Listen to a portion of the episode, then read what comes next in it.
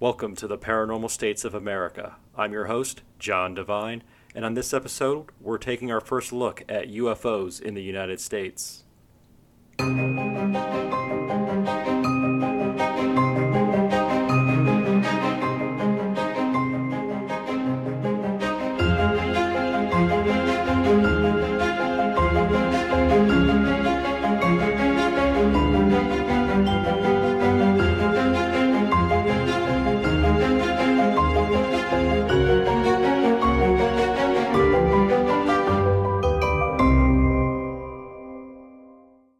Humans have always had an eye on the sky. We've used the sun to tell time and used the stars to navigate across the sea.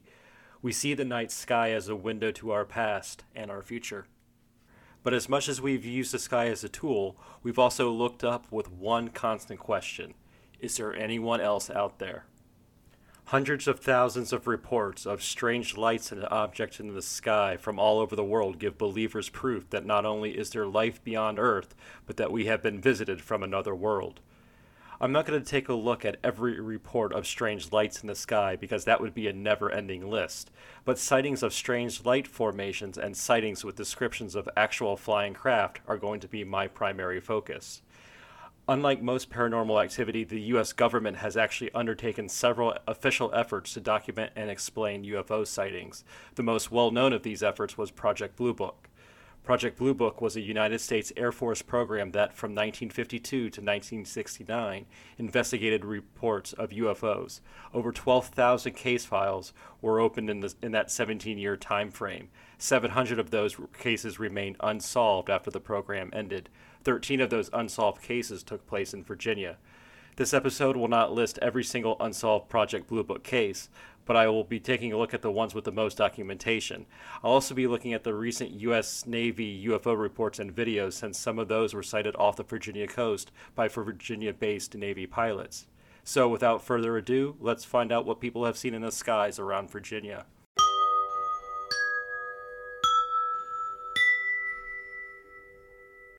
The first case we'll take a look at took place over Mount Vernon in northern Virginia. Mount Vernon is 20 miles south of Washington, D.C., 5 miles from the Fort Belvoir Army Base. On May 29, 1950, Captain Willis T. Sperry, a pilot for American Airlines, saw a UFO in the area. In a letter published in the September 1950 issue of Flying Magazine, Sperry detailed his experience. I will read the letter so that you can hear his encounter in his own words. Until the evening of May 29th, I was definitely a skeptic as far as strange flying objects were concerned, as I had never seen anything that could only be referred to as an unexplainable reality. I was flying American Airlines DC 6 flight number 49, New York to San Francisco, with stops at Washington, Nashville, and Tulsa. We had departed from Washington at 9:15 Eastern Standard Time, bound for Nashville. Visibility was excellent, 50 miles at least. We were at 7,500 feet, climbing to 18,000, about 30 miles out of Washington, when First Officer Bill Gates yelled, Hey, what's that? I was facing the rear flight deck, getting a flight map, and when I looked up, I saw coming towards us at our level a brilliant, diffused bluish light of fluorescent type. I would say it was 25 times the magnitude of the brightest star. Momentarily, it seemed to stop, possibly five seconds, and changed its course to parallel us on the left, still at the same altitude as it passed between us and the full moon. Three of us, Gates, flight engineer Robert Arnholt, also a pilot, and I got a good look at it. Silhouetted against the moon, it appeared to be the shape of a torpedo or submarine, except there were no protruding fins or external structure of any kind. It appeared to be a perfectly streamlined object of dark metallic color, but at night it could have been pink or any other color and looked the same. In comparing the speed of this object with jet aircraft, which I observed many times at close range, I would say without a doubt that the speed of the object was far beyond the limits of any known aircraft speeds that we know. In comparison, the speed was fantastic.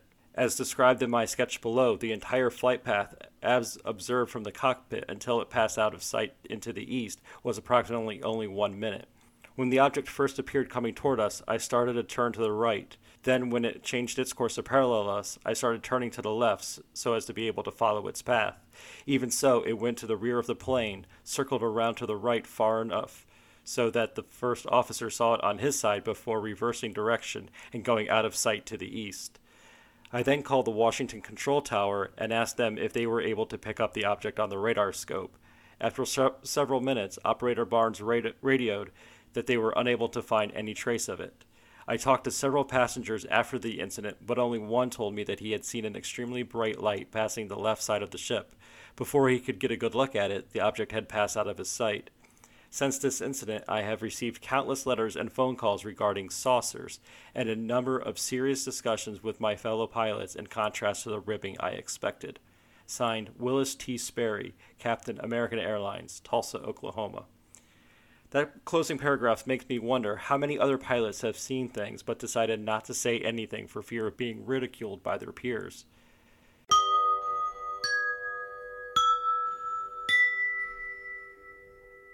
July 1952 was a busy time for UFO sightings in Virginia.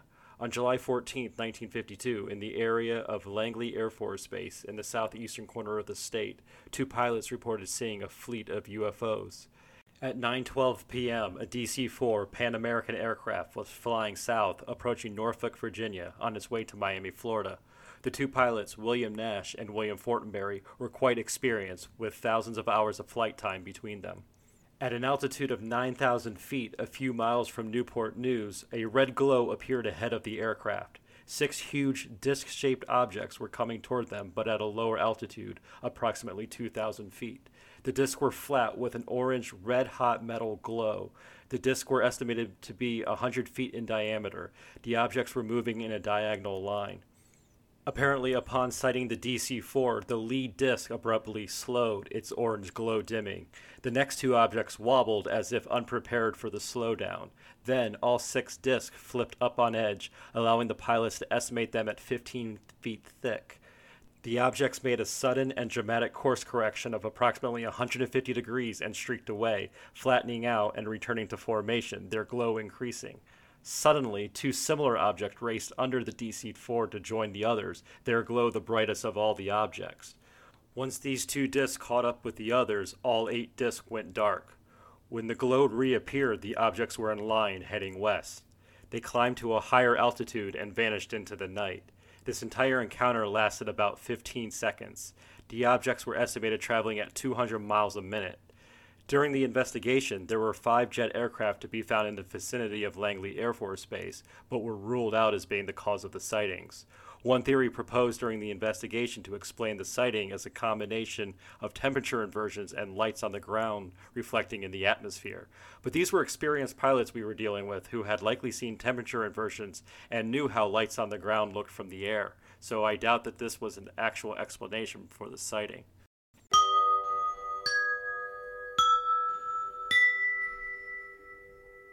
The final sightings of July 1952 are the most well known.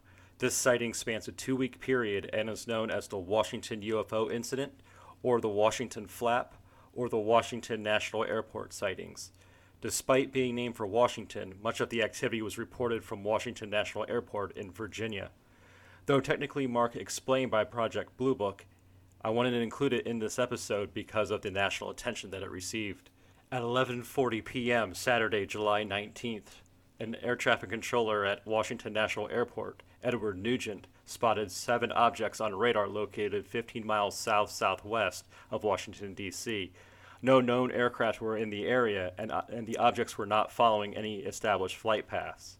Nugent's superior, Harry Barnes, a senior air traffic controller at the airport, watched the objects on Nugent's radar. Barnes later wrote that the movement of the objects were completely radical compared to those of ordinary aircraft. You may also remember Harry Barnes from the uh, Willis Sperry incident of 1950. Barnes had two other controllers check Nugent's radar for a malfunction, but none was found.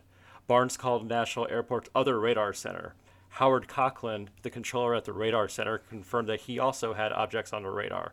Coughlin said that he could see one of the objects from the window of the control tower. He described it as a bright orange light. More objects appeared on radar. When the objects moved over the White House and the U.S. Capitol building, Barnes called Air- Andrews Air Force Base, located 10 miles from National Airport. Andrews reported no unusual activity on radar, but an airman called into the base's control tower to report the sighting of a strange object. Airman William Brady, who was in the tower at Andrews, saw an object that appeared as an orange ball of fire.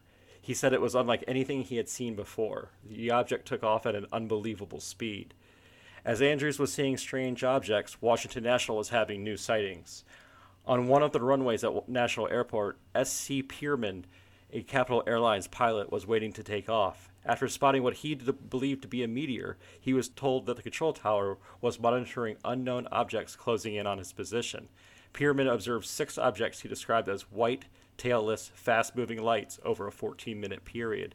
Pierman was in radio contact with Barnes during these sightings, and Barnes reported that the sightings corresponded with a pip we could see near his plane. When he reported that the light streaked off at a high speed, it disappeared on our scope. At 3 a.m., shortly before two fighter jets scrambled out of Newcastle Air Force Base in Delaware arrived in Washington, D.C., all of the objects vanished from radar at National Airport. When the jets ran low on fuel and left the area, the objects returned, causing Barnes to believe that the objects were monitoring radio traffic and behaving accordingly. The objects were last detected by radar at 5:30 a.m. Around sunrise, a civilian radio engineer by the name of E.W. Chambers observed five huge disks circling in a loose formation. They then tilted upward and left on a steep ascent. During this sighting, the supervisor of Project Blue Book, U.S. Air Force Captain Edward Ruppelt, was actually in D.C. However, he did not hear about the sightings until Monday, July 21st, when he read about it in a local paper.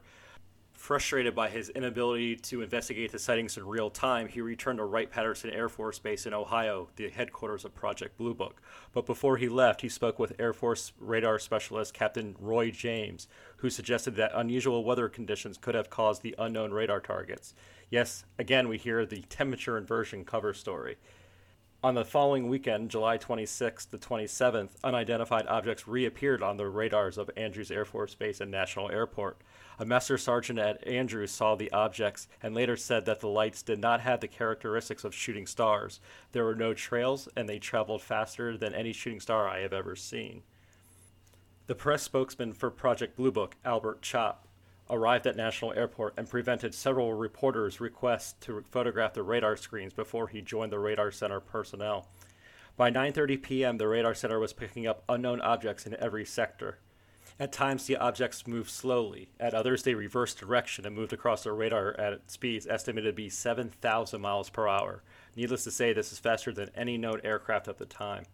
At 11:30 p.m., two jet fighters from Newcastle Air Force Base arrived in Washington. Captain John McHugo, the flight leader, was directed toward the radar blips but saw nothing. However, his wingman, Lieutenant William Patterson, did see four white glows and chased them.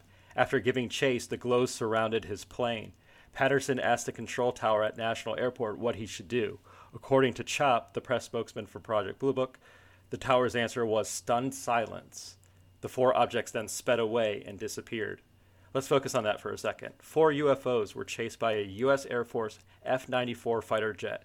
The Lockheed F 94 Starfire was the first U.S. Air Force fighter jet equipped with an afterburner. It had a maximum speed of 640 miles per hour and couldn't overtake these objects. And when those objects surrounded the fighter jet, the radar tower couldn't give instructions on what action the pilot should take. The, this incident was detailed in the Washington Post on July 28, 1952, with the headline Saucer Outran Jet Pilot Reveals. After midnight on July 27th, Major Dewey Fournet, Project Blue Book's liaison at the Pentagon, and Lieutenant John Holcomb, a U.S. Navy radar specialist, arrived at the National Airport Radar Center. During the night, Lieutenant Holcomb received a call from the Washington National Weather Station and was informed that a slight temperature inversion was present over Washington, but Holcomb thought the inversion wasn't strong enough to create the radar signals. Fournet relayed that all in the radar room were convinced that the signals were most likely caused by solid metallic objects. On July 29, 1952, Air Force Major Generals John Samford, U.S. Air Force Director of Intelligence, and Roger Ramey, U.S. Air Force Director of Operations, held a press conference to discuss the sightings. It was the largest Pentagon press conference since World War II. Samford declared that the visual sightings over Washington could be explained as misidentified aerial phenomena such as stars or meteors. He also said that temperature inversions were the explanation for the radar targets. Samford also admitted that there had been hundreds of contacts where U.S. Air Force fighters intercepted UFOs, but said all were fruitless. Project Blue Book labeled the radar objects cited in Washington as mirage effects caused by double inversion, and the visual sightings as meteors coupled with the normal excitement of the witnesses.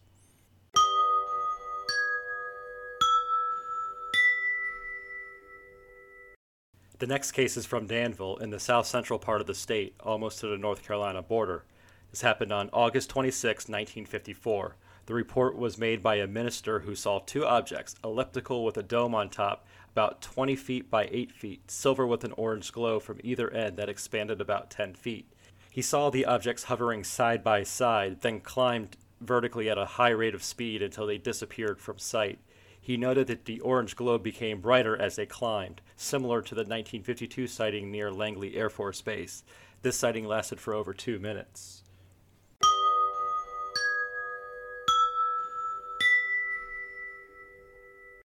The next case is from January 23, 1965, in Williamsburg. The reported witness reported that his 1964 Cadillac stalled right before he spotted the objects hovering about 75 feet off the ground before disappearing into the sky. This object was described as 70 to 80 feet in height, 25 feet in diameter at the top, and 10 feet in diameter at the bottom. Color was described as metallic gray with a red orange glow on one side, a bluish glow on the other. Another witness also reported his car stalling. This report gives us our highest level sighting on the Hynek scale. This scale was developed by J. Allen Hynek, an astronomer and scientific advisor to Project Blue Book. The system was made famous by Steven Spielberg in the 1977 classic Close Encounters of the Third Kind. The Williamsburg case is an example of a close encounter of the second kind, where there are physical effects related to the sighting of an object. In this case, it's two cars stalling out. I will also note the similarities between this craft and some of the others cited in Virginia. The same red orange glow is present with many of the ex- unexplained sightings in Virginia. After this sighting on December 30th, Ernest Gehman, a professor at Eastern Mennonite College, checked the site with a Geiger counter and found high concentrations of radiation the Air Force came to the area on January 12, 1965, to investigate the soil for radiation. They found no evidence of a craft landing in the field, no radiation, and no landing depressions. But this was also some time after the original sighting.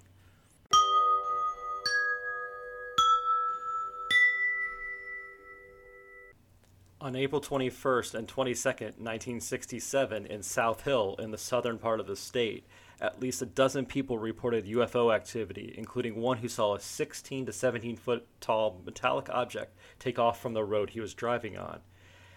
At approximately 9 p.m. on April 21st, Clifton Crowder had been working late at the Mobil Chemical Company warehouse. After closing and locking the warehouse doors, he got into his car and drove the few hundred feet to the tarred road that ran through town. When I got on this hard surface road, I saw this object, which appeared to be approximately 12 feet in diameter, he explained. It was circular and made of some form of metal. It was sitting up on, th- on legs about three feet high. Crowder remarked that the UFO was 16 or 17 feet tall and was shaped like a water tank standing on end. No windows or f- other physical characteristics were observed. The object was resting on the surface of the road, and he was able to drive within 200 feet or so of the craft. To get a better look, he turned on his high beam lights and saw the object for about five seconds. Then it took off just like a flash. Crowder watched as the road burned after the UFO took off. He lost sight of the object when it got to an altitude of about 200 to 300 feet. Crowder wasn't the only one who saw the UFO around this time. A tobacco farmer said he watched a bright light rise from the ground and lit up a whole tree just as bright as day. On the road where the UFO was sitting and took off from, there was a wide burned out spot, and around the burn were four holes that measured three quarter inch deep and half inch wide. It was noted that the spacing of the holes was exact. Members of the Virginia Highway Department took core samples of the burned area and the non burned area of the road and the holes, but the results were inconclusive.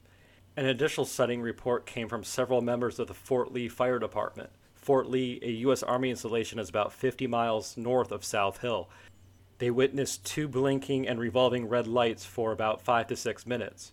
One witness in this group said he and others saw the lights coming at them at 9:15 p.m. The lights then suddenly stopped, turned at a 90 degree angle, hovered, then slowly disappeared to the northeast. The following evening, April 22nd, more sightings were reported in South Hill.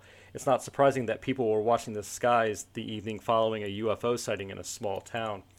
Around 8:30 p.m., police dispatcher Norman Ball and four others re- observed a pinkish ball of fire they estimated to be the size of a grapefruit at treetop level.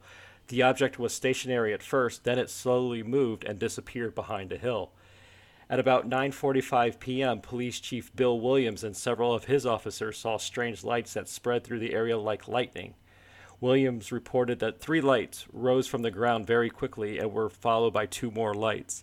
All five of the lights formed a diamond formation. One light left the formation and moved very fast toward the northeast and away from South Hill. While watching the UFOs, Chief Williams shifted his patrol car into high gear and followed the lights at speeds up to 75 miles per hour. He nervously watched as the diamond formation dipped up and down, occasionally disappearing behind trees and rising up again. Then it instantly turned and headed back toward the town. Suddenly, they came to an abrupt halt and remained stationary. Williams said he had never seen anything like it. The lights were still hovering in the night sky when he left the scene. Around five South Hill residents with CB radios in their cars saw what they described as strange lights. The CBers had what they said was a running commentary on the sightings back and forth between them. Other witnesses reported seeing a red ball that changed to an orange yellow color.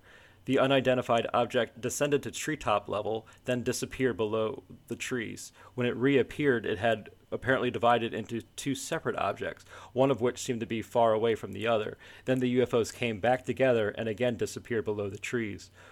When they rose into the air once more, the witness saw what they described as three objects about one half the size of the full moon.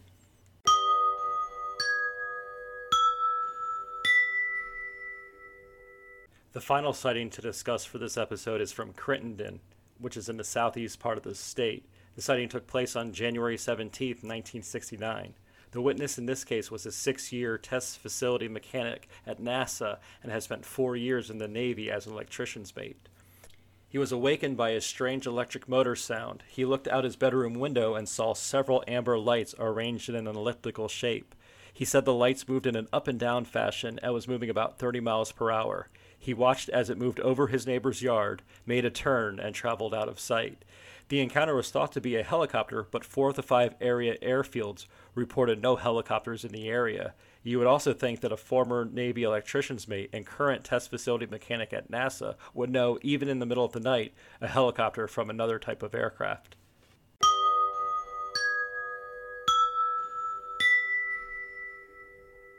UFO sightings in Virginia are not relegated to the past. UFOs continue to be seen by both civilians and military personnel.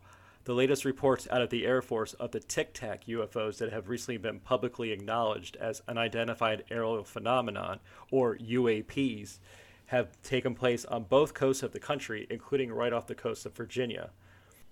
On May 30th, 2019, the Virginian pilot published a story with the headline UFOs in Virginia Beach Navy pilots report sightings near Oceana. Lieutenants Ryan Graves and Danny Accoin, both FA 18 Super Hornet pilots, reported they've seen objects they can't explain flying up to 30,000 feet. The strange objects appeared almost daily and had no exhaust or engine plumes.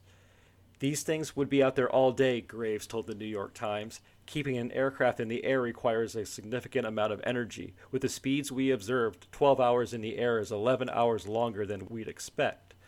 Graves' experience started in the summer of 2014 when the VFA 11 Red Rippers fighter squadron was training off the USS Theodore Roosevelt. The objects would appear at altitudes from sea level up to 30,000 feet, sometimes at hypersonic speeds. Accoin told the Times he once set his plane to merge with an object. He should have been able to see it with his helmet camera, but could not, even though his radar told him it was there, the Times wrote. One pilot reported that an object almost collided with a pilot one day off the coast of Virginia Beach. The object, the pilot reported, looked like a sphere encasing a cube. It was also noted that the maneuvers made by the objects are impossible for humans to make sudden stops, starts, and turns at hypersonic speeds.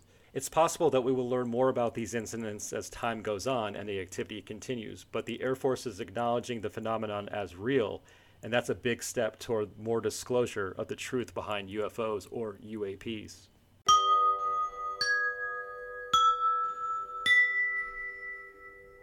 That concludes our look at some of the UFOs that have been sighted over Virginia. Our next episode will be our third and final episode in Virginia, this time taking a look at the monsters and cryptids around the state. This podcast is just getting started, and I hope you'll continue the journey with me as I wrap up Virginia and prepare to head to our next paranormal state. You can find new episodes of the Paranormal States of America as they are released on Spotify, Apple Podcast, TuneIn, Stitcher, and Podbean. Follow the podcast on Facebook and Twitter at the Paranormal States of America. And if you like this show, please tell your friends about it. Until next time, I'm your host, John Devine, signing off from the Paranormal States of America. Thank you for listening.